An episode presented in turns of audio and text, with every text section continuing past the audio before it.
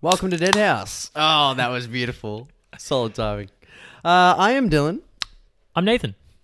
and I apologize if my voice is a little off. I'm still recovering from a sinus infection. You're a bit of a pony. Yeah, yeah. I think this is the second time since we've had a podcast that I've I've had goddamn sinus infection. See, I thought it was annual, but that's twice in a year. What's happening? You just got a weak, Spring. immu- weak immune system. Eat more fucking veggies or something. I don't know. Yeah. Uh, how have you been? We haven't seen each other for over a week. What's happening?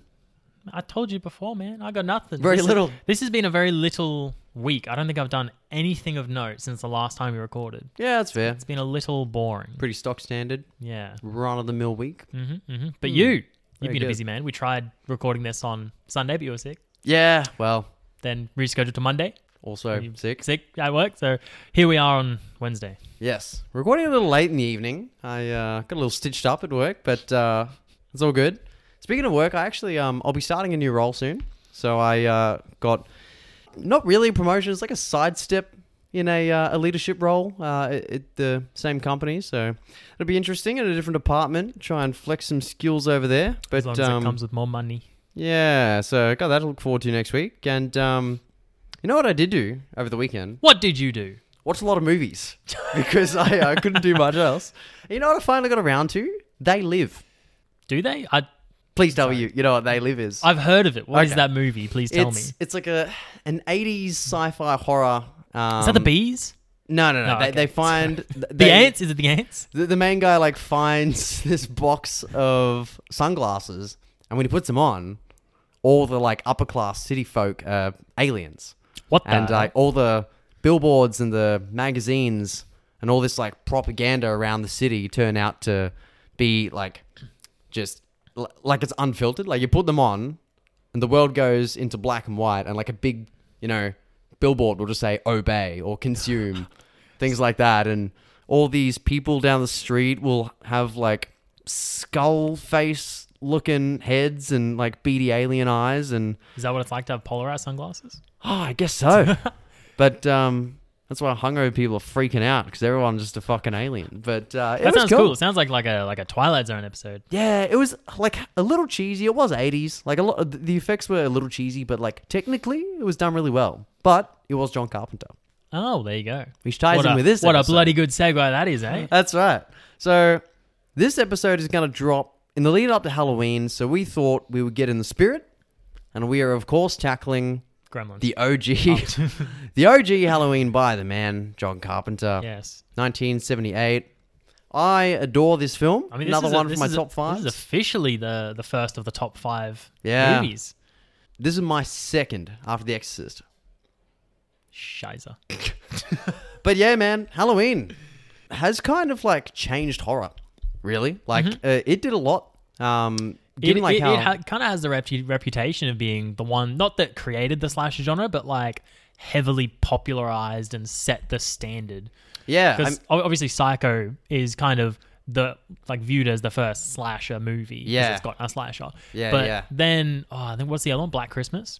Black Christmas. Yeah, Black it was Christmas early Mm. is, is cited as 70s. like one of the first, but then this is the one that everyone looked at as like, all right, this is what a slasher movie is, and it Mm. sets up the standards that then go on to be like parodied by Scream ten years or twenty years later. Yeah. One of those timeless examples. And I've actually heard a few people that were involved with the making of this deem it a stylish slasher, stylish. which I can kind of see that. I mean, because- he's wearing a boiler suit. That's pretty stylish. was just the fact that it's like so technically shot on such a s- uh, like cheap budget with um you know just the the resources that they had available they really uh focused on i guess the camera side of things as opposed to like putting in heaps of effort into the props and um the Mm-hmm. I don't- set design and everything I never realized how like this was a low budget movie. Mm. It just never occurred to me because I thought it was just one of those classics. Like, oh yeah, studio probably just put money into it. But no, Yeah. what was it, like three hundred thousand or something like that? yeah yeah it was uh, a budget of 300 to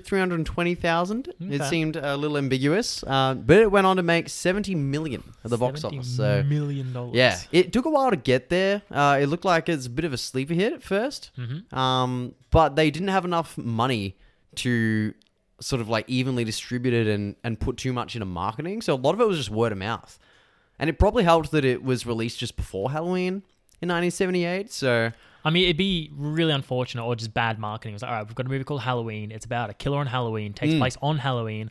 Let's let's release it like April thirteenth, maybe. Yeah, yeah. I mean, didn't they drop like The Exorcist on Boxing Day or something like that? Yeah, but Pretty- that pretty that's funny. fine. It's all good. That's not a, necessarily a, a Halloween or a Christmas movie or anything. Yeah, I feel like they do that like with every Halloween sequel though. They try to drop it in late October just to capitalize on sales Well, I think now. I think they sort of, whether it was on purpose or not, timed it to have a, a sequel or another movie come out on the 10 year anniversary. The only one that sort of didn't was Rob Zombie's Halloween. It was like the year before and after, yeah, okay. like 2006 and 8 or 7 and Mm. 9. When it's like a seasonal horror film, it would definitely be easier to plan your sequels or at least your marketing strategy around that. Hmm. But uh, yeah, directed by John Carpenter, co-written by the man himself with Deborah Hill, who Hmm. uh, I don't know if they ended up together by the end of the film or whether that's how she got on board was because they were seeing each other. And they also wrote Halloween 2 together, which uh, John Carpenter at least famously disliked. He Yeah, regrets oh, that film 'cause he very didn't- much. He didn't direct. Did he direct any others other what, than the first one? Uh, oh, I can't remember if he directed the second one as well. I know he definitely wrote it because it takes place like immediately after the first one. Yeah. But we spoke about this in the sequels episode and why I didn't enjoy it because he doesn't even have a proper knife. Like for starters, just stalking hospital corridors with a scalpel and Jamie Lee Curtis, fucking Laurie Strode is like unconscious for half of it. So you can see why. But um, yeah, man, I love this film so much, and even just like getting in the mood for this, like watching it earlier in the week and hearing that fucking theme, that opening score, I was grinning like an idiot. It's, The theme that plays heavily throughout the movie. Every time you see him, it's Yeah. that theme. makes me so happy. It's one of the most iconic film scores in general. I think it's Mm-hmm. been sampled in so many other things as well. Um, most notably, uh, Murder Inc. by Dr. Dre, uh, or at least he recreates it. Also, Um, our intro, right? Our intro, that's- yeah. that's more notable. That's right. Um, and I've actually got it. I want to say it was like 40th anniversary edition of the score on like orange vinyl, which is so sick. That's dope. Yeah, yeah. But uh, of course, starring Jamie Lee Curtis as Laurie Strode, and this was a debut feature. Mm-hmm. Uh, I believe she was in a like TV show Operation Petticoat, and this was like the off season for that. Um, Okay.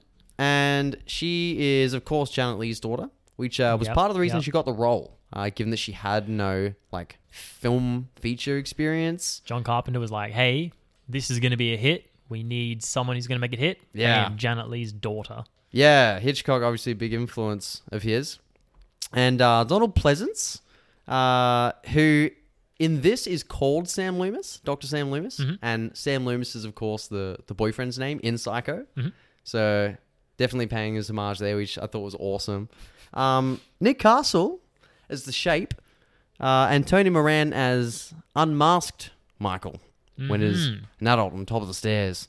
Uh, I think I heard in an interview that they wanted someone that looked quite angelic um, to play Michael Myers when the mask is removed. So it's, it, I think the idea was they didn't want it to be someone you could relate to. So they Okay. wanted to be like a very attractive person, which kind of You're is- saying I can't relate to a very attractive person? I'm hurt. um, and they wanted that to be like an, a stark contrast, I guess, to I guess the abhorrent killings um, when he's masked.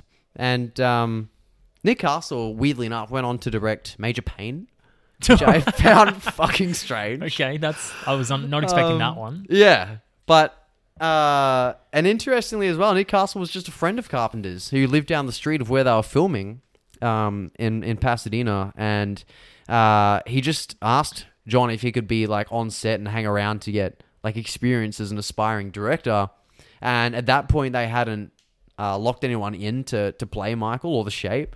So he's like, oh well, why don't you make something useful and Get put behind on his mask. yeah, put on this fucking these m- mechanics overalls and this mask and just walk from this side of the Yeah, street to I the mean, other. it's such a like a simple role to play. It'd be like kind of a first actor's dream. Like you get the big exposure of being in a movie Mm. Yeah. without actually having to like carry it. Well, I think there was a lot of rumors afterwards that um, he was like naturally good at it because his father was a famous choreographer or something like that. Okay. But in interviews, Nick is like, "No, that's bullshit." John was literally just like, "Just walk. Like, don't move your arms. Don't act. Don't use body language. Just be still and and natural. Mm-hmm. And um, obviously, one of the, the things that is uh, most unnerving, I think, about Michael Myers, the villain, is just the the slow walk, the steady breathing. Like he, if he ever like moves suddenly, it's striking like a snake. He'll Mm-hmm. like lurk in the shadows Like and very slow to then very quick. Yeah, but then yeah. It's just slow again, like powerful. Yeah, and just like unpredictable as well. Like almost every Halloween film, there's a, a scene where they think they've killed him. He gets shot or stabbed or something like that, and he's just like limp on the ground for ages. Someone will like turn around to talk to someone, look back, and he's gone. Like he's just he's an opportunist, Yep, yep. and um, I just find that so unsettling. Like you never hear him speak, to my knowledge, in any of the installments, and um, yeah, just the fact that he's massacring people in public view and just calmly breathing. For Like, doesn't even seems- raise his for heart rate. Seemingly no no reason, Yeah, it's depending just, on oh, what I movie love you it. watch. I love it. Um, but yeah, three hundred thousand dollar budget to make seventy million. Um, I'm not sure where it sits in the ranking now, but at the time, it was the most profitable independent film ever. It Okay. was pretty I sick. mean, yeah, I definitely don't think it uh, is near the top anymore. Mm, well, this is seventies money, so if they were to adjust for inflation, I don't know, but um, yeah, pretty sick. And uh, much of the crew were were friends, and um, even like some of the actors were helping like cart equipment around and um, help out the crew with with shifting gear and setting up um, props and sets and things. Like even Nick Castle was paid twenty five dollars a day um, for his role, which became one of the most iconic. horror Twenty five villains. dollars a day. Twenty-five dollars a day. When you think about it, he was just walking, like he had Yeah. no lines, no movement Does really. he get residuals? Was that in his contract? Surely. Surely there's been like, like if- if not, yeah, then he Renegotiations. would have for sure renegotiated, Like- like sued something like that. when they saw like the juggernaut they had created, they they probably revisited a lot of the original like finances. But I think he was also recast by um, David Gordon Green in the new Halloween trilogy at times. Okay. I don't I don't know if he was unmasked Michael in like Halloween Ends, but um, yeah, I'm pretty sure he at least had cameos, um, which is sick. But yeah, so a bit of background how it came to be. Um, producer Erwin Yablans had an idea for a horror. Um, from what I understand, he was uh, not a, a horror critic, but he would um, he, he was like somewhat of a distributor and he would uh, authorize screenings at different cinemas of independent films and um, he had the idea of like these babysitter murders um, so it could relate to everyone because he's like everybody watching this has either been a babysitter i guess in small town america Yeah, yeah, yeah. or has been babysit Sure. um, and with a lot of kid characters as well. Um, and he also said like having it set on Halloween would have made it logistically easier to film and have a simpler concept to digest because Mm-hmm. it's one night of the whole year. Yeah. So I think that simplicity obviously worked to its favor, given the fact that it's really just a man with a knife on a killing spree. There's And also that's something- the extent of it. Yeah, there's also something like, I don't know, almost easy but beautiful about making a movie that, like, if it turns out to be good, on a holiday or an event. So it just means people are going to watch it every year. Like, Mm. Yeah, exactly, Like, people watch the exactly. Christmas movies every year. I mean, Alex is what Alex watches like 27 of them every year. Yeah, yeah, Uh, you watch a Halloween movie every year, you know? yeah, yeah. Is there any Easter movie? Um, there's like Easter fucking kids or family movies. I But don't like know a horror about. movie. An Let's Easter make an horror Easter movie. Is horror there an movie. Eastor horror movie? I'm Surely. sure there's got to be like some shitty There'd be one out some like there. C grade yeah. Easter bunny. Like horror if, if there's a somewhere. horror movie about Winnie the Pooh, then there's a horror movie about the Easter Bunny that's true. and the Grinch as well. Like, Oh, I there's gotta be mean, some shitty one. I feel like we've mentioned on this pod before, but Darkness Falls, the Tooth Fairy one, that's pretty gnarly. Gave Oh me yeah, but nightmares. that that's a stretch to call that Tooth Fairy. Like it's it's a witch. yeah, okay, that's Is that a fair. nickname of the Tooth Fairy? Yeah. But yeah. And um I mean they obviously have like that loose backstory where it's it's i- in the first one it's pitched that, you know, um young Michael killed his sister for not taking him trick or treating when he was 6 and then Uh, well, hold on. I don't think in the first one they they declare that. What do you mean? I think well in the first one they don't give a reason at all. It's just like you don't even realize it's a kid at the in the- in the opening until Yeah. they take his mask off. But then it's not re- they don't say or anything about him because she didn't take him trick or treating, do they? Oh, I just thought it was implied because she's like you, you imply that because the parents are out, and I, I, th- I think they come back from a party or something, and instead she's got like her boyfriend over making Yeah. out. I mean, if you want to imply that, then that's completely fine. But I will not sit here and accept. I would not take this. that everyone, because I didn't, I didn't get that. I just thought he was fucking you crazy. just thought he was like trick or treating on his own, came home, found them making out, and was like, "I want to kill her." I think that there isn't a reason, and that's what makes it scary. Well, that's Doctor It's Loomis's just, opinion. it's just a, s- I don't know how old he is, seven or six year old, ten, how the fuck old he is, year old boy yeah. that just snaps or turns or Mm. gets doesn't doesn't get possessed, but like Yeah. you know, Well, it Loomis is doesn't always have saying- a reason. His pure evil, Evil incarnate. nothing in his dead eyes. He's my favorite character, by the way. Like, which I'm sure he's many people's favorite character. Yeah, he's very melodramatic, um, and obviously he played into that at you know Donald Pleasance. But when you watch interviews like behind the scenes, he did not enjoy this filming process. like he just thought this role was like beneath, beneath him. him. Yeah. well, I Um, mean, because they also wanted uh, originally they wanted what Christopher Sir Christopher Lee and uh, Peter Cushing, but Yeah, they both turned yeah. it down. Yeah, Because again, it was b- beneath them was, essentially. was Christopher Lee Dracula? Was it Peter Christopher Lee Cushing? was Dracula. Christopher Lee yeah. was Dracula? Yeah, Sir Christopher Lee, use his name with some respect. Mm. Uh, and I think he then has gone to say he very much regretted not taking the Oh, role yeah. later in life. yeah. Uh, Peter Cushing, on the other hand, probably didn't care as much later. Well, I believe Pleasance got paid twenty thousand for like a long weekend of filming. Nice. Um, that's the most they could afford, and why he bit the bullet and did it, I don't know. If he didn't enjoy it, and he was not a horror fan, but um, because he got twenty thousand dollars. but he, he played it. He played it well. Like just um, he reminds me a lot of Hooper in Jaws, where like he's the expert and the one that's most serious, but no one believes them.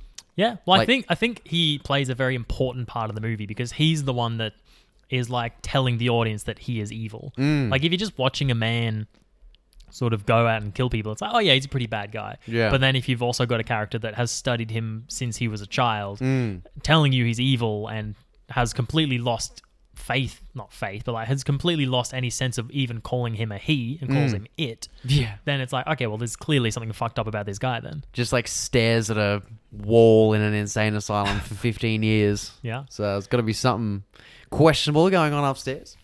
And uh, but yeah, so the legend in the story is he, he comes back 15 years later on Halloween night or or Hallows Eve, and uh, they don't sort of explicitly say whether it was like an accident of like the prison transport bus or whether like one of them sort of overtook the driver as like a breakout or something. Essentially, all the all the convicts escape in a stormy night from the from the prison bus, and uh, Michael steals a car and can somehow drive it, hmm hmm and um, Yeah, they very makes much his gloss way over back that. to Haddonfield to go back to the old Myers house, and um, for some reason hunts down these babysitters to kill Laurie Strode, and then it's revealed kind of awkwardly in the sequel that um, they're kind of uh, she was adopted and they're actually siblings. What's your opinion on that? Are you okay with that, or are you not okay with that? I mean, I like that they gave it a reason because for years before I had seen Halloween 2, I as much as I enjoyed the original, I was like, why is he targeting Laurie? Like, does she remind him of his sister and that's why he wants to kill her? okay, okay. But so this gave me like some kind of closure. It's like, oh, okay, so he knows. That's why. Yet she's the. But how would he know? yeah, I don't know because It just opens if more it's- questions. Yeah, if it's 15 years later, he's 21 and she's like, what, 18 or something? 17? Seventeen, something like that. Yeah. in this, so I, I don't know because does he read like his record at the hospital? I You don't. Know. can't read I jump. you drive a car. um, because because But I don't yeah. know. Maybe, maybe it's my maybe it's like the new trilogy is not tainted, but colored my um viewing of the first one. Mm. But when I rewatched it, I didn't even get the sense that he was targeting Laurie specifically. Because Alex was saying like, oh, like why is he targeting her? Mm. And then I was like, oh, I don't think he's specifically targeting her. Like he's he goes back to the Myers house and then he kills a bunch of people there, yeah, and she just happens to be the one left alive at the end. yeah, that's He, true. he never explicitly like I think. goes after her. Yeah, I, d- I don't think it's more so a motive. I think you're right. It's kind of just because she's the one that got away. Because like he easily kills the friends, but Mm. when it comes to Laurie, they just have a bunch of close shaves, and then he's kind Yeah. of like, then that gives him a reason to be determined to kill her. The, the first one is just wrong place, wrong time for her. But then after that, he's like, nah, that bitch Yeah. is mine. Yeah, no one escapes me. I think you're right.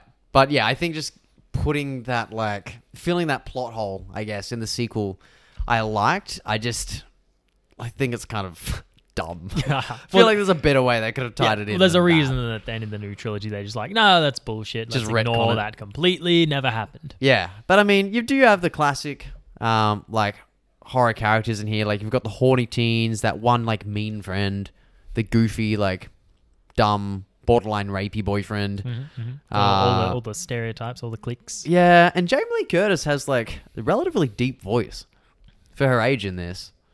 Sure. I don't know, just always stood out I, to I me. didn't get that. Some Yeah. people have deep voices. That's all right. Yeah, but um, also it was shot out of sequence. Uh, Like so- most movies. Yeah, so um, John Carpenter and Jamie Lee Curtis created what they called a fear meter, I think, and that was so when they were shooting a scene, she could gauge how terrified she needed to act. Oh, okay. So he'd be getting ready to, to roll, and he'd be like, "All right, this is about a six, you know, out oh, of like 10, d- and- depending how far into the movie they're shooting. Yeah. Like, oh, yes. Well, Yeah. It, you're not acting scared enough for someone who has, you know, run through a house and seen three of your dead friends. Maybe tone it up a little. You know? Yeah, yeah. So I think that's interesting. Let's talk a bit more about Michael. Let's talk about the shape. Uh, Uh, yeah, because he's not called Michael Myers in this movie at all, is he? It's just Michael slash, Well- the, and then he's credited as the shape, and then Yeah, you find out it's- later it's Michael Myers. they. Yeah, oh, no, it's- they it's- say it's the Myers house, don't they? it's the Myers house, um, and then there's the Judith Myers headstone. So you, a- and they refer to him as Michael. So you know his name's Michael Myers, but when he's masked Mm-hmm. and in the boiler suit, he's just the shape. oh, like even in the script, right? Yeah. Yeah, okay. Yeah. And it's only they only refer to him as Michael when he's not got the mask. So Yeah. for that like two second glimpse um, at the top of the stairs when Laurie rips his mask Mm-hmm. off, that's um, like Tony Moran, I think it was, credited as like unmasked Michael or like it says Michael like age twenty three, but fifteen years later if he's six, if he's twenty one. Yep. Um, yeah, and then I think they've got like Michael as six as whoever the kid actor was, but uh, yeah, I think think that's interesting. Um, not even giving him a name, uh, really, and uh, Hmm. it, pl- it plays more into that mis- like mystique of oh they're just a killer could be Mm. anyone you know it's just some soulless doesn't matter who it is doesn't matter about a backstory it's just yeah, a hulking brute trying to kill you yeah, just this unstoppable force, which I think Carpenter was inspired by the robot from Westworld. sorry i thought you said unstoppable horse Unstoppable horse. um Uh, Sorry, but you yeah, were saying? i- i- inspired by the the robot from Westworld, who's just kind of like this gunslinging okay relentless robot you can shoot at and it just keeps coming kind of thing like terminator and uh I'm trying to think how to describe this but we said it before it's just such a simple concept and i think they kind of address it with tongue-in-cheek in the 2018 halloween that acts as like a direct sequel where they refer to this happening like 40 years ago whatever and one of the granddaughter's friends is like oh it was just a dude with a knife that killed a bunch of people like now Yeah. you've got people shooting up schools and like there was nothing special about it yeah, yeah, but it's just the manner in which he did it is like what stood out. sure Um, and yeah, famously, the mask is the face of William Shatner, Captain well it's the Kirk from face Star of- yeah, Trek. captain kirk But I think it was spray painted white with sideburns and the eyebrows ripped off. Yep. Um, and the idea was to just have like a blank, featureless face to kind of reflect the lack of emotion that Mm-hmm. the shape or Michael had. wonder how fucking william shatner feels about that Yeah, Just people using his face as like uh, expressionless Yeah, yeah. Killer. Well, the guy that um who was sent to like a a mask store by Carpenter to find the right one because he didn't have anything in mind. I think at the time he just said like a blank face. okay Uh, he went to a, mark, a, a mask store and the only ones he got was Captain Kirk and like the kids clown one that he has when he's six, okay and that was it. Um, Is that why you reckon in Halloween kills? No, Halloween ends. The whatever his name is had a clown mask. Oh no, he had a scarecrow mask. Sorry, ignore that. Scarecrow, yeah. Uh, Yeah. Oh, fucking Corey. Yeah, Like, the- Corey. the- yeah, yeah. somehow Everyone's becomes the everyone's new Michael. favorite part of that movie. Yeah, man. I don't know what they were going for. I guess it's to show that like the legacy lives on, even if it's not Michael. But like, Yeah. what the fuck?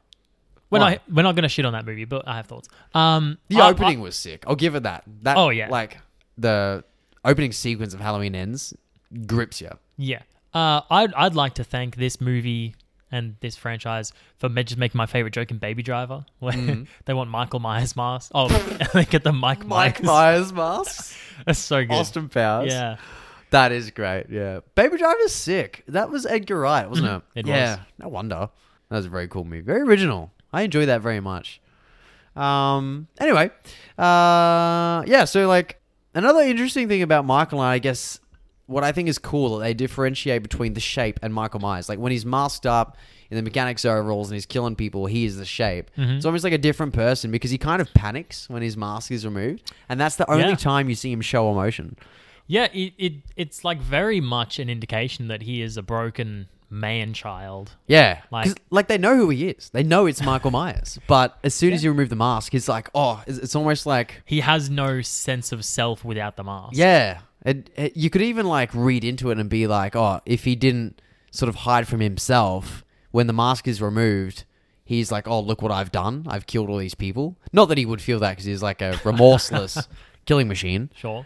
But I think if you want to look into it like as an identity crisis, I Yeah, think I sure. think that's an interesting take.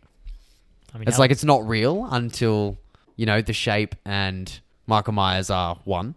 Dylan, did you forget to plug the laptop in again? Oh fuck! I'm getting what ha- eyes that, sa- that What says happened? you. It forget to didn't plug- die, did it? It didn't die, but I just saw Alex leaning over ever so slightly and switching the power on. Thank you, Alex. that could have been disastrous. The Shining all over again.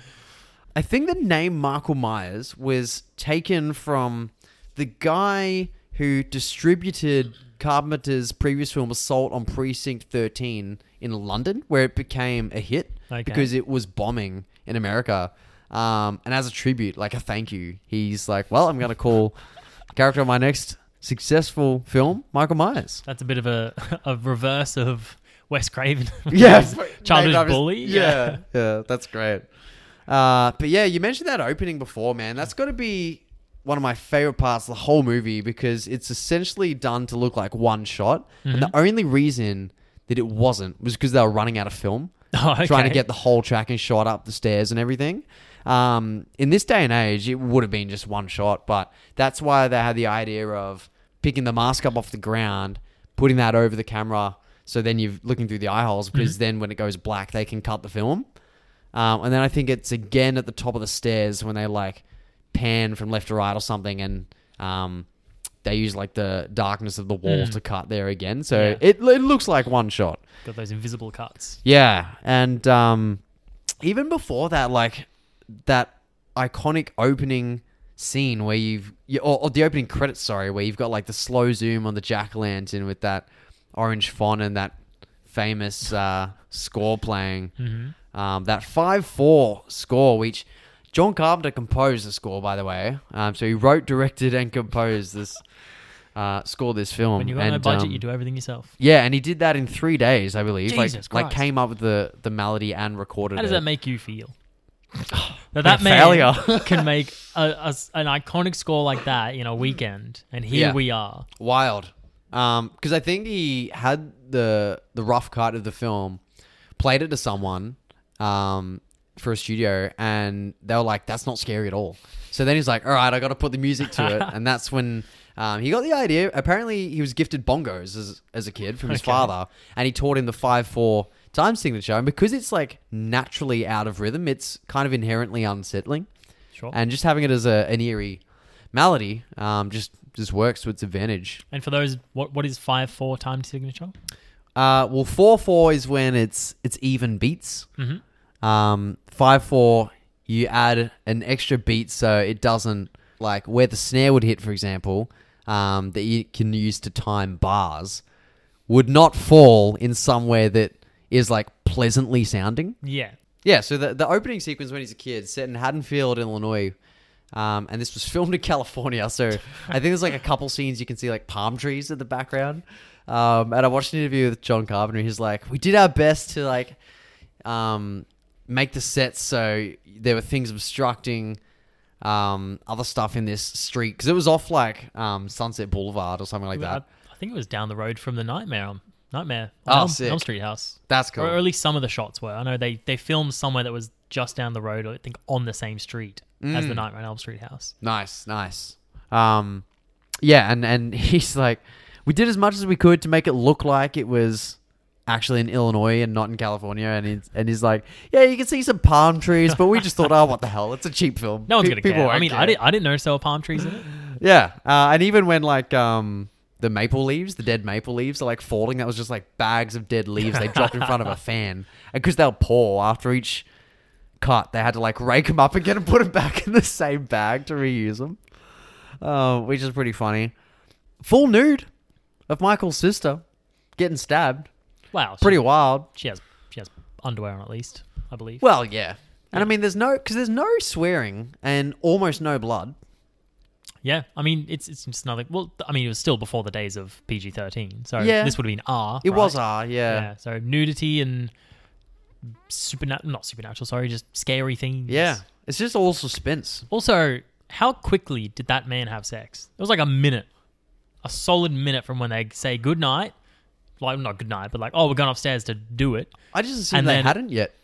No, he's putting his shirt back on. Oh, yeah, rough. I mean, you know, That poor I- dude. I don't want to judge him or anything. No, the poor woman.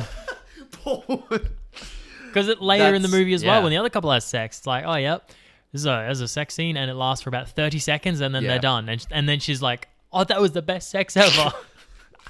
it's like, are you sure, That is honey? pretty Are funny. you okay? yeah, and it's just found the time to just start brushing her hair and like, thinks nothing of it. Wild. And then the rest of the film's set in 1978.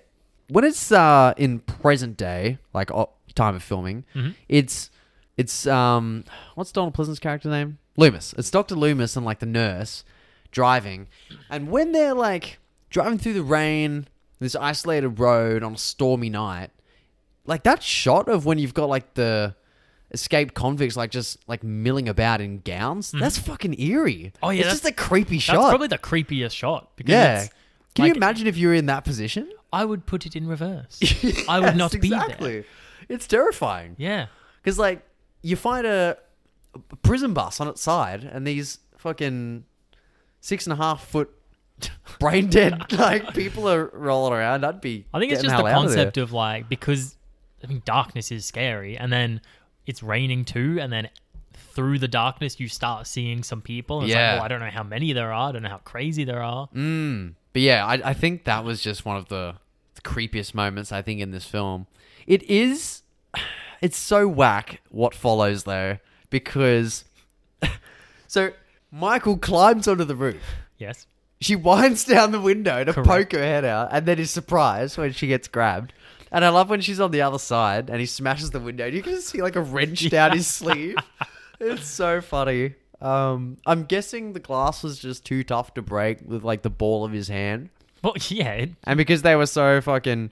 Because I don't know if they were using, like, you know, um, that, like, sugar glass that they use for bottles to break over heads and shit. Yeah. I don't know if it was that and it just wasn't working. It's, it's hilarious that that is, like, left in a film like this. I mean, I know the budget was so small, but I just love that people overlook that for just, like, how artful the rest of the film is, um, which is pretty funny. And yeah, Michael knows how to drive. Because even when um, Loomis is like arguing with that other guy about it, the other building, he's like, I don't know, maybe someone around here gave him lessons. I didn't know if that was like meant to like plant a seed in the viewer's mind that like maybe someone actually was, or whether that was just him Oh. like offhandedly making a. I would tongue-in-cheek I would comment. assume it's to like John Carpenter has it in the script. Right. Well, he's got to get away. He's got to get to Haddonfield. All right. He steals the car. Mm. Someone's like, oh, but how does he know how to drive? And like, Yeah. I don't know. We'll we'll just put a line in later. It's fine. Just like fucking bunny hops off in the distance while they're watching. Maybe it's an auto. You know, anyone could drive an auto. Yeah, that's true. you know, you have an auto license. Not Yes. to out you on here, but That's correct. That's correct. And a third of the film is pretty much just Michael stalking Laurie in that car. yeah, Which- with some of the some of the best looking like long panning shots. Yeah, in most man. horror movies. Yeah, and a lot of those ones where he's just kind of in the background of a static shot with like a, another character in the foreground, just kind of moving or, or parking side of the road or standing back watching someone, you know, walk down the footpath. Which, Oh yeah, that that scene sick. where he walks out of the house after her, Oh, watching her watching walk her off. walk down the path, and it's Yeah. like a two minute shot. Yeah, and it just yeah. follows her I, going I down, like, forgot it singing was a that song. long, and I love Yeah. that she's singing. Um, what does she say? I wish I had you all alone, just the two of us. I yeah. was like, ah, that's beautiful. Um, yeah, and you just hear the steady breathing, and it's like a yeah, a really long handheld shot, which was Cool. And I'm pretty sure they um I can't remember what it's called. I want to say a, a Panaglide. It wasn't a steady Hmm. cam, Yeah. but it was like a variation of. Um and like pretty wide aspect ratio. It looks like um 2.39 to 1, which um is a carpenter signature by now, but like that old a film using that and like the smooth handheld technique is very unusual. Um, and I think became like part of his signature style, as I said. Sure. Um, and uh, that like hedge scene when it's when Laurie's walking with Annie, and he like ducks behind the hedge, Mm-hmm. like swiftly steps aside, and then it's not long after like when Annie walks up, and I don't know, it was kind of chilling. I mean, does Michael teleport? Does I think- he does he go invisible? I think it's like the strangers theory where they stand still watching you, and then as soon as you turn your head, they just sprint off in another direction. to Well, but hide. there's the scene where Laurie's in her house, looks outside, sees Michael. The camera looks at Laurie, but Laurie's looking out the fucking window, and then the camera goes back to it, and he's gone.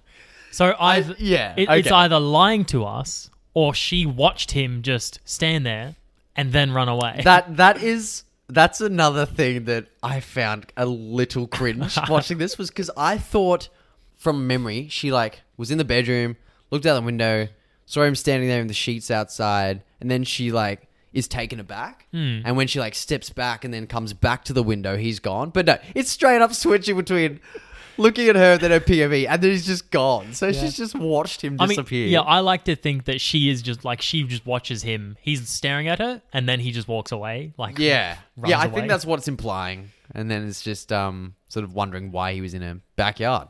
There's a couple shots of her like just staring out windows. I, I like when she's in in class. And Mm-hmm. that's he- a that's a classic one because yeah. There's also the one oh, because they they like sort of pay homage to that in the in the recall one Hmm. where she looks outside and it's Laurie standing there, right? Yeah, I liked that. Um, and what's cool in in this one when she's like looking out and he's across the road by the car is you can hear like um voiceover of like the teacher talking about like fate cap- catching up to a character, and I like that knowing that in the sequel they're going to write it that they're siblings. So Okay. it's like in a way his mission is to track her down and kill her, which I know in this film we've just kind of agreed that we like it more so that he's determined to kill her throughout this film because she's the one that got away. Sure. But having that line, it's like fate catching up to him. It kind of would make uh, that story arc in two make a bit more sense. Well, I mean, if he had if he wrote both of them, then I would assume maybe he had some sort of ideas Hmm. planted in the original, but I don't know. I don't know. I don't know. I don't know It- how it, could far just be ahead he happenstance, but yeah, little things like that I like. Um, and it's cool that Laurie and Tommy are watching. Uh, what's it called? The, not the thing from outer the, space. the thing from another world. Thing from another world. Yeah, which Carpenter would go on to adapt himself. yeah. So he's obviously a big fan. We've always said on this pod, like we love when they do that in classic horrors. There'll be like a scene where a character's watching an old horror movie, or Mm-hmm. there's like posters on a wall of an old horror. Always nice. Tip the hat to the legends that came before us. Well, it's usually nice. I think in Evil Dead, Sam Raimi used it. Like his intent was Uh, to say that, hey, this is a scarier movie than that. Was it Hills Have Eyes in Evil yeah, Dead? like the, the Hills Have Eyes poster was like ripped up, and it was his view of it was like, oh, we're we're saying this this tears you know that one That's to pieces. funny. You know what else is a really sick scene that uh again is just just suspense. Like there's there's no real jump scares in I can think of this. one Okay. when when the chick's in the car just before, like when Michael gets her in the car and she starts leaning on the horn. oh, there's Like prob- that, I'd call that a jump scare. you could It's a well done jump scare I was because going it's like a whole s- couple of scenes of suspense beforehand, and then she This- gets in the car and then he jumps out from the back seat. That's a jump scare. Yeah, yeah. Well, what I was gonna say is what I like most about that. Well, two things is that jump is pretty sick. That's like when I was saying he can be in one spot for ages and then just suddenly strike. But like Laurie goes upstairs and discovers like the dead friends. Like there's like Yeah. scare after scare there as well. Um, and you know when he like he's in the shadows Yeah, and it just comes out of slowly the comes closet. forward. Oh, I fucking love that dude. But um, in this scene that you're talking about with Annie in the car, how smart is it that um, she goes to go in there, um, doors locked, goes gets the keys, comes back, and then there's like the condensation. Yeah. Like I would not have thought of that, man. um, and something that I uh, watched in an interview with uh, I don't know if it was Carpenter or someone else, a member of the crew, was what they try to do in those kind of scenes was drag the viewer's eyes to the right and then scare him on the left. Oh, yeah, because that she makes kind of sense. leans Yeah, forward he, to like, wipe the rubs it. windscreen and then he sits up from the back. It's just oh, so nicely done. Um, and Dude, even they- when she's They're good. They're the creative jump scares, not just Yeah. out of nowhere, jump, loud noise, blah. It's like, all right. Yeah. we're, like orchestrating this scene to draw the viewer's eye to then get them in a Mm. different area. It's also funny that she doesn't kind of realize that when she does eventually go back to get the keys and comes back, she doesn't need the keys to open the door. Like she's got the keys in her hand, but she just opens it. Like it's unlocked now. Sure. Like surely you would have been like, "Oh, that's odd. That was locked a minute ago." So then how'd Michael get in the car? I don't know. I don't know. Maybe she needed the keys to actually drive the car and it was unlocked the whole time. Yeah, probably. I can't remember. Before that, though, when she's on the phone uh, to her boyfriend and she's like pacing Mm-hmm. in the kitchen, you can like see him appear in the doorway, and then as the camera pans, he's gone. Like those kind of background scares are sick. Oh, we always love them. Very like strangers esque. Like they, like he could kill him at any time, Mm. but he's just kind of watching him for a bit. Yeah, and what I like probably more so than the strangers um, is that he doesn't really taunt them. He just watches Mm-hmm. without them knowing. Yeah. Which he- is, it's uh, not like he's wow. I was gonna say it's not like he's doing it for his enjoyment, but we don't know why he's doing it. Yeah, it's kind of like stalks his prey. How about uh, when he kills Bob and it's that famous like That is- stabbed at the door? That has scene? got to be one of the most iconic like slasher kills in history. Yeah, man. I think That makes zero sense physically, but you know, it's Well- still a very cool kill. I think it- it's it's been done in like other horrors, um, and I think that moment when he stabs him and then he just kind of like takes a moment to like tilt his head and like study it, like he's admiring his work. That's got to be like one of my favorite shots in this whole film because it just lingers on that, like tilting his head from side to side. Mine's just after that when he goes upstairs wearing the sheet as a ghost and Oh, he's got dude. the glasses. I, I love that um, you've got that Wes Craven like humor, but like before, uh, like Nightmare on Elm Street. Mm-hmm. John Carpenter definitely tried to um, have a bit of fun with it, knowing like how limited they were with their budget. I think I've said this in another episode where it's like when a film, you- when you're trying to make a horror and you don't have a big budget. If you take it seriously, it's not going to work. But if you Mm-hmm. have fun with it and you have like moments of humor, people can get on board. But yeah, so good. And obviously, Bob drops the classic "I'll be right back." oh yeah, I mean, Never works.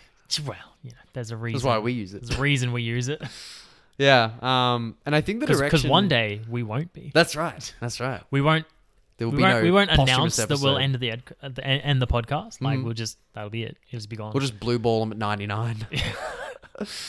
um, I think the only direction that Carpenter gave Newcastle in that moment was what he just said to tilt his head like he's studying a butterfly collection. okay, and that's sort of become like an iconic. Like he he does that a number of times throughout the rest of the franchise, right? Just Yeah. the, the classic head tilt. Yeah, yeah. Because he doesn't speak, that just kind of becomes his thing. Like, um, like an H two O, I guess, when he sees Laurie again through like that little porthole looking window, and so they find Judith Meyer's headstone dug up, and then it's placed above Annie's corpse on the bed. Yep. Did you find that kind of comical, or did you find that like to be cool and badass? I don't. I definitely didn't think it was cool and badass. I don't know. that's a bit weird. I don't know what to make of it at all. Because I don't know if he was doing that as like a laugh, like when he does the fucking sheet with the eye holes and the glasses. Maybe I don't know. Like he, he Whether it was to like because it's, 'cause it's scare just a Laurie. headstone. He doesn't dig up her body, right? Like just gets the gravestone, and ma- I don't know. It's just his way of announcing that he's back. He's gonna Yeah. kill more babysitters. I don't know. I don't know. Because that could also like m- maybe allude to the fact that he's got an underlying motivation of wanting to kill Teenage his sister. promiscuous teenage girls. Yeah, Well, like- and boys. Like I know in this film, it's likely that uh, John Carpenter and Deborah Hill did not intend for Michael and Laurie to be related, but that's another instance where it could have that make a bit more sense in the sequel. I think, but um, yeah, strange. Let me just like drive a stolen car from one side of fucking Haddonfield or Illinois to the other, and then just plant it. Like, where's he had it this whole time? But In he's the like, boot of the car. Oh, yeah, possibly. Just plant on a bed of a dead friend. um, and what's also funny in this reveal is when, you know, the Bob's corpse like swings down, but then the door just like opens on its own to reveal Linda's dead body in the closet. Yeah, It's it, kind of funny. it it's uh, one of the one of the first instances, and like I said before, with like setting up trends for later slashes of like the final girl circuit of like Yeah, you got the yeah. last one left alive that then runs throughout the house and finds all the dead bodies. Yeah, true. because this was And this Yeah, because this no, was no, no. before um Friday the Thirteenth. yeah it wa- it was before Friday Thirteenth, Four Nine Elm Street, and I mean the only one I can kind of think of before Halloween that sort of um succumbed to that horror franchise trend is Texas Chainsaw Massacre in '74. Mhm. But like even then, wasn't it like over ten years between that and the sequel? So really, Perhaps. Halloween kind of kicked it off, mm-hmm. which is Sure. pretty sick, and uh, it almost didn't happen. And yeah, so that's when um, Michael emerges from that big dark empty space, which you can kind of see coming, but it's just sick how it's not sudden. Yeah, Apparently, they used a dimmer on Oh, the yeah. light, and they just had Slightly like turn spotted it on up. his face, and just yeah, slowly brought it up.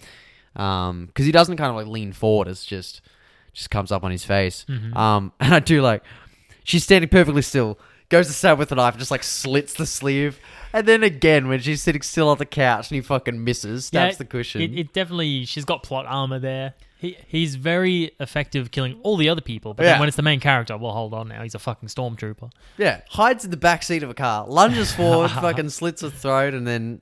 Uh, wh- what does he? He strangles Linda with like telephone, cord. Telephone cord, yeah. Um, yeah, and then Laurie standing still in front of him twice, and he misses. So funny.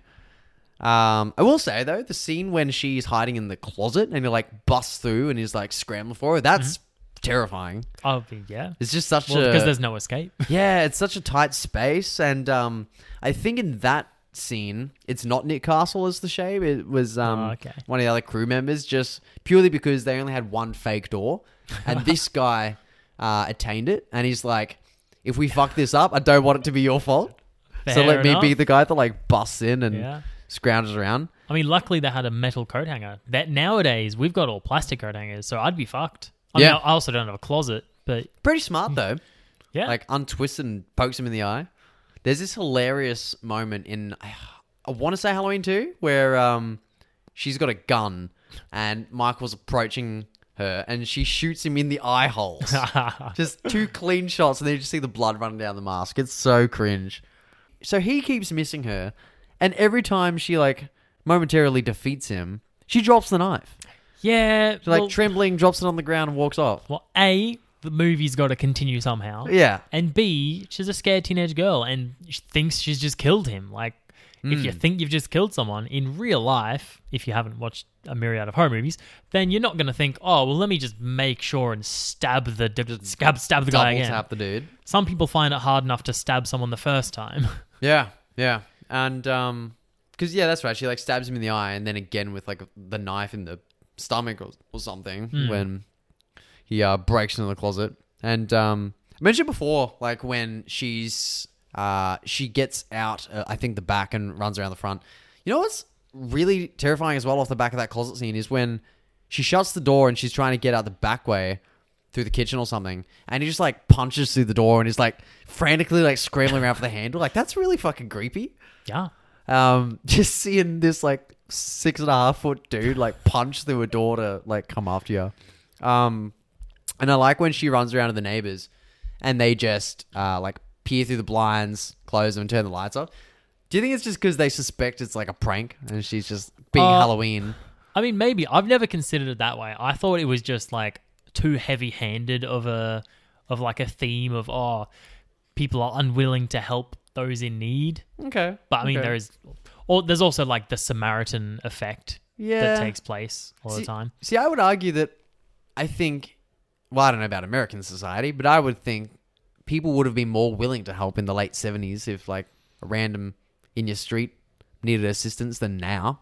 Well, I don't know. Oh, then now, yeah, sure. Like, even now, we don't talk to people in an elevator. Oh, yeah, of course. Just rather I- ride in I, I silence. would and never. Scroll my phone. I used to go to uni with a chick Mm. who we'd step in the elevator like between classes, and there'd be randoms in there, and she'd just start like saying something to them. Like, what the fuck are you doing? Oh, no. Yeah, it's like when you're at a bus stop Or- and someone starts a conversation. It's like, please don't. I just I don't want to talk to you. You don't want to talk to me. Let's not pretend. okay? got I hate, noise cancelling I hate headphones small for a reason. talk. Yeah, yeah. It's the worst. Have So- another one, huh? Uh, and then you get that iconic ending where um, Loomis appears all of a sudden because he's been stalking the neighborhood around the Myers house, thinking that um, Michael will wind up back there, and um, appears at the top of the stairs and shoots him out the window and glances down. The body's gone, and you get that music starting up again. Apparently, he asked John. He's like, "There's two ways I can play this. I can look down, see the body's gone, and I can be like, oh my god, and sort of frantically look around, or I can like calmly look up and have an expression that says, you know, I knew this would happen." Mm-hmm, And they shot both. Went with that one, and it, that's definitely the one that works. oh, for sure. Well, because this is a man that the whole movie he's convinced that Michael's pure evil, and this is just conf- this is just confirmation. He's like, Mm-hmm. yep, I was right. He's more than human. He's a fucking evil entity. Because they even try to play it in like the new trilogy that like each time he kills, he kind of like transcends this like natural sort of Well, don't they sense of being. don't and- they sort of touch on that in like some of the sequels where like he was part of a cult or there is a cult and Well, like Sam Hain or don't whatever it was know. called. It's like th- there's like a ritual where you kill everyone in your family, so you're the last surviving member, and you gain power and uh, potentially, something along those lines. potentially, they might have touched on that on in two. Even I don't know. Yeah, Can't remember. but yeah, it's it's it's it. There's definitely this man is not real. 'Cause Like, he's not been- no, he's, he's real, but he's not uh, he's not a man. He's no mortal man. Because in Halloween, at least the OG one, he gets what stabbed maybe three, four times and shot like five times. Uh, Because he fairly unloads on him. yeah. Well, he he he shoots to the point that the gun runs out of ammo, but I don't know how many hit him. but yeah, he's shot a lot and then still runs away. Hmm. Yeah. So he's clearly fucking not mortal. Yeah. And what I enjoy most is um, after that scene when he's just kind of like looking around out the window, you get this kind of montage of all these other spots that he's been in in the lead up to this final act. Um, and they're just empty spaces. And as it like uh, transitions through them, you can just hear like the steady breathing getting louder and louder in the background before the credits roll. Mm-hmm. And it's kind of like this open ended sequence implying like these are all the places he's been, these are all the places he could be right now. Oh yeah, And it's just, it's a real like unsettling finish yeah. to, this film. Le- le- one of those leave the viewers with like, oh, he could be anywhere. yeah, he could be in that dark space in the wardrobe. He could be behind the couch. He could be, you know, in the car in the garage still. I suppose that's why they ended the way they did with him. Like, like there's no uh, sense of relief at the end because Mm. he runs away. There's no uh, what's the fucking word I'm trying to think of? There's no closure. There we go. There's no closure. He gets Yeah. away. Yeah. he could be anywhere. That's right. That's but right. you know, in America, Mm, mm. Yeah, it's not like Jaws where the thing fucking explodes or uh, Mm. Hmm. you know Scream where they're all stabbed. So it's it's um yeah, it's interesting. And I just really like that. They do kind of like it gets a bit on the nose as the franchise continues. Like when you look at fucking Nightmare on Elm Street and Friday Thirteenth, where the character can be like obliterated and then still finds a way to come back. Well, in the tho- next those one. are all fine because they're supernatural. Well, Freddy's a supernatural being, so he it's written into him that he can come back. Mm, true. Jason eventually becomes supernatural, so Mm. whatever, cool. Uh, but Michael Myers has pretty much remained a mortal man with Mm. maybe a little bit of hints at he's something more. Yeah. But like, there's a lot of suspension of disbelief then if you're trying to say this man is is pure mortal Yeah. for, for this amount of near death experiences. I mean, if you look at it as just being a very built, tall, angry evil man, like you can believe that he can get stabbed and shot a couple times and keep coming. I think in this film, like I don't, Keep coming, sure, but not then live and then fall out a Continuously. two-story window. And, I don't know. That's Um, why I like Scream so much because it's they just change killers every time. yeah, It's I mean, built into it. the concept as a whole is quite believable. Like just a guy going on like a killing rampage. Oh, for sure. Like it happens. And I'll give it this, like it was a very tight budget. Um, John Carpenter is a very talented man, uh, a very creative eye, but it there's a lot of problems. yeah, There's a lot Uh, of problems, a lot of continuity errors in this film. this is you- this is one of your top fives. This is not in, in anywhere near my top ten. I I was very late to the to the party with this one. You Okay. you show uh, the first time I saw it was with you a couple of years ago. like Yeah. three or four years ago. Yeah. So in terms of unstoppable hulking killer, I like Jason more, Mm. and in terms of John Carpenter movies, I like The Thing more. So it's really got nothing for me. I can appreciate I can appreciate it for its like historical standing of being one of the first popular slashes, Mm. but in terms of my enjoyment of the movie, not so much. Yeah, okay. I mean, it's yeah. There's there's continuity errors. It's there's like some dated scares. Like apart from I guess the f- yeah the final circuit, they're not really meant to be jump scares. They're kind of just like slow builds of um I'll say it, Tension. it builds suspense and tension a lot better than a lot of the other Mm. slashes. hmm. Uh, but I also just like blood. I like bloody Yeah. kills. This doesn't have any bloody kills. yeah that's fair. There's no gore. It's just sort of timeless cinematography, which like I said at the start, kind of made it this stylish slasher, which was like a new thing at Mm-hmm. the time. Like this is coming on, you know, four years after fucking. Texas Chainsaw, for God's Yeah. sake. So Well, I think he also didn't want to make it because what was that other movie you said he made beforehand? Something about Oh, assault on precinct thirteen. there you go. I think he said he didn't want to make it as gory as that, Hmm. so he went the other direction. Yeah, like I said, kickstarted a hell of a franchise. I think it had seven sequels and two reboots. If you want to count, That was the least confident you've ever said about anything.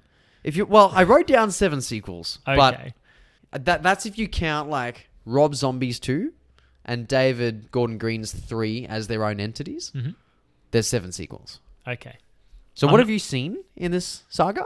I've seen one, some of three, I think. Yeah, yeah. Uh, Oh, season of the witch. Season of the Witch, yeah. Yeah. And then, what's his name? Rob Zombie's first one, and then the new trilogy. Okay. I've not cared to watch any of the rest. You know what? That's pretty respectable. They're probably the good ones. Okay. I would say because like, I've seen, I've seen the first three, H two O, uh, Rob Zombie's first one, and then the David Gordon Green trilogy. Um, and I would say like the OG one, and David Gordon Green's first two are probably my favorites. Which one has Buster Rhymes?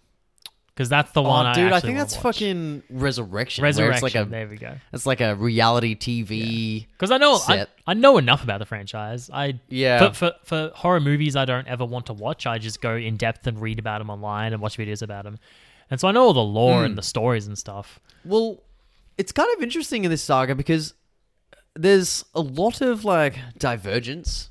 Like Halloween three, season of the witch, has nothing to do with Michael Myers or the first Halloween film. Yeah. Well, because the I read the plan with that was they wanted it to be an anthology. Well, not an anthology, but like they wanted to change the killer every time, and they just wanted to Yeah. use Halloween as like the background of hey, something happens on Halloween. Let's tell different stories. Yeah, And then the okay. fans were like, no, this is shit. We want Michael fucking Myers. Yeah, yeah. And so they just had to fall into the trap to please the fans. I mean, if you look at that outside of this franchise, it's a really good film. I was surprised how much I enjoyed it, given that I like was going into it knowing that it had nothing to do with previous plot points or any that The followed. only people that don't like it are the like Michael Myers fans. yeah.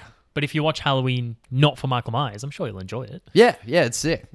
And another weird thing in this saga is like we mentioned that the new trilogy kind of retcons the whole thing to have it the 2018 Halloween is a direct sequel to the OG one from 78, but Michael full on gets decapitated by Laurie in H2O.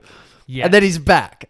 And I think Do you know why or Well, ah, how? Because I, I- do, and it's, I it's know how great. they tie it in and I honestly don't think it's a bad idea. I just think it's shit that they kept going. It's, It's stupid. stupid, but because because the only I think the only reason Laurie or uh, Jamie Lee Curtis agreed to come back is because it was the final and they're finally going to kill Michael Myers. Yeah, So they did okay. that. They shot it, came out with a movie, and then later like they went back and they're like, oh, you know what?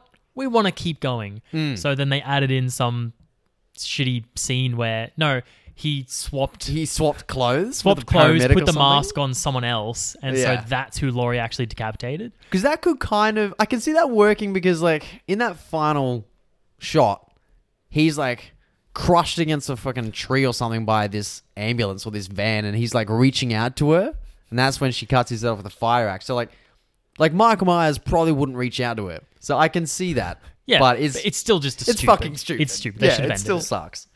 Um, I also read recently, um, like I want to say last week, that Miramax just bought the TV rights um, No.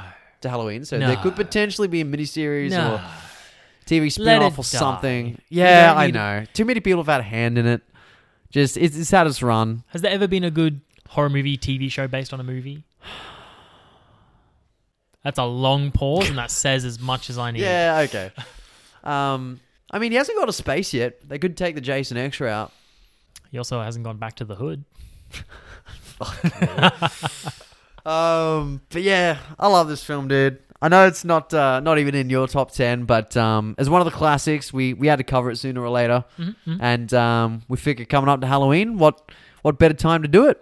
Yeah. So uh, it's another one off of our top fives. Yeah. Keen to start uh, digging through some of the others, Hey, we've got a couple more coming up. unlock some core memories from when I was a kid. Oh yes, some horrible memories, some terrifying. That's pretty much all I have uh, to say with this one. Is there a shot in this that you'd you'd frame Chuck in the Dead House? Uh, it'd be the one that you said before with him, obviously the iconic stuck in a wall, and he's looking at it, held head it's- tilted. It's, not going to be the sheet with the eye holes. I was thinking about it. I honestly was, but no, no, nice. can't have a comedy shot in the in the deadhouse. nice. Did you watch any movies on Friday the Thirteenth? I forgot to ask you at the start because we had Friday Oh, the Thirteenth come yeah, up like last, last week, or Yeah. something. Um, I didn't, but I think I was just reading, and then um, came out to grab a drink before I went to bed, and um, like on TV, they, they were playing the OG Friday Oh, yeah. Thirteenth, which is nice. Nice, you But, fucking um, nerd. No, what about Reading you? Books. Uh, You get in the well, we mood? watched what Halloween Town, Halloween Town. What the hell Halloween is Town, this? one and two. You haven't heard of Halloween Town? No, It was is it a Disney movie? It's a Disney movie. right? It's horrible. It's like a Sounds one of those childhood Disney movies where there's a town of witches and uh, Halloween monsters. Yeah, all the all the monsters from Halloween live in a town. I see. This sounds You'd, like you'd, you wouldn't enjoy it. It's not good. This kind of sounds like that like shitty Jack Black Goosebumps film, but without like the fact that they were summoned. I mean, yeah. By the way, I saw there's a new Goosebumps show coming to Disney Plus. Mm-hmm. I it actually was good. I actually want to see it. I want to give it Oh, a shot. you- I thought you said it was good. It looks no, good. the trailer. The trailer looks good. okay, because Yeah. I think it's is it out yet? It's Oh, it out, is? apparently. Oh, you'll have to at least watch the first episode and let me know if it's worth. Maybe Like, I, I I've got a- might get a Disney trial. I've to got watch a it. lot of things to. Ca- I'm trying to get through Star Wars Rebels so I can watch Ahsoka, and I'm falling behind. I still haven't finished The Walking Dead. anyway, oh, and I got to watch The Last of Us. Oh, I also man. need to watch The Last of Us. I need to Yeah. watch so many things. Yeah, isn't it funny? Like, with full time work and then needing to watch at least a movie a week to record the pod in a weekend, we just don't have time to for other films, for other shows. Mm-hmm. Plus, I have many other things to do during the week. or the first episode of this new Goosebumps season one Alex is showing me is Say Cheese and Die. All right. So I'm if in. you don't enjoy I'm the first in. episode, I won't give it a shot. But 47 minute. Is it rated M? M A R X? M. Oh, Ooh, okay. I mean, it's better than PG. yeah, this is a bloody tangent of an out show. Are we going to end the episode now, perhaps? Real quick on the note of Goosebumps. While I was sick, I also read another Goosebumps uh, from the new collection. I read um, A Night in Terror Tower. I, I what I what did I just say? A Night in Terror Tower. That's Yeah. what it's called, right? Yeah, that's the guy with the axe. yeah, yeah. See, I remember that iconic cover art, but I mustn't have ever read it because I read it What's it about? and it 'Cause sucked. I, th- I thought it was shit. It's um, it's like a fantasy as opposed to horror okay. novel. I mean, I'm in. Uh, you would enjoy Is it horror fantasy? Do you want me to give it away? Because it has it has a twist, like all Goosebumps It's a, novels. I don't fucking care. it's, it's a fucking 120 pages. Um, so essentially, it's these kids uh, on holiday in London with their parents, and while the parents are at some meeting, the kids go to a tour of this old castle.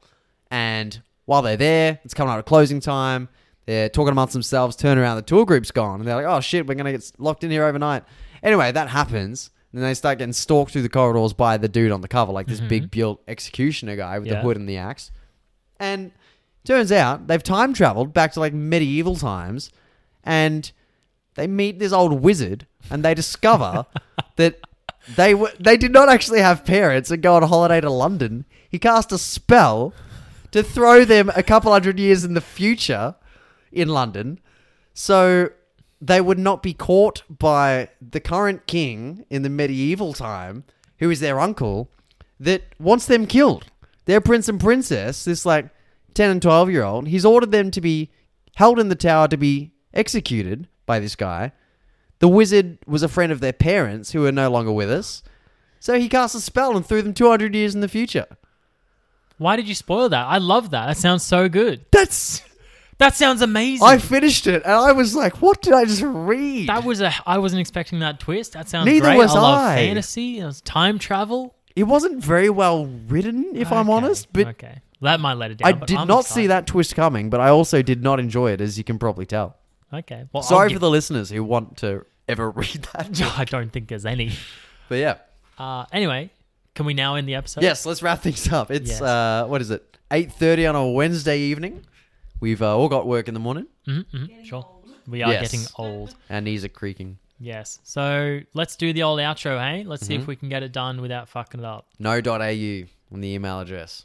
So you can catch us every Friday on your favorite streaming service at 5 p.m. You can catch us on any social media that is Facebook and Instagram and TikTok. And we have a YouTube channel now. Yes, we have a YouTube channel, that's Deadhouse right. Pod. And we have an Yeah. email, deadhousepod at hotmail.com, no.au. yes, awesome. I've done it. I've cleaned it up. That's solid. Congrats. Yeah. By the way, if you want to swing over uh, to our YouTube channel, you can watch uh, the video highlights of the trivia episode. Yeah. Half an hour of uh, video content to go with episode twenty-five for your viewing pleasure. Yes. We'll be right back.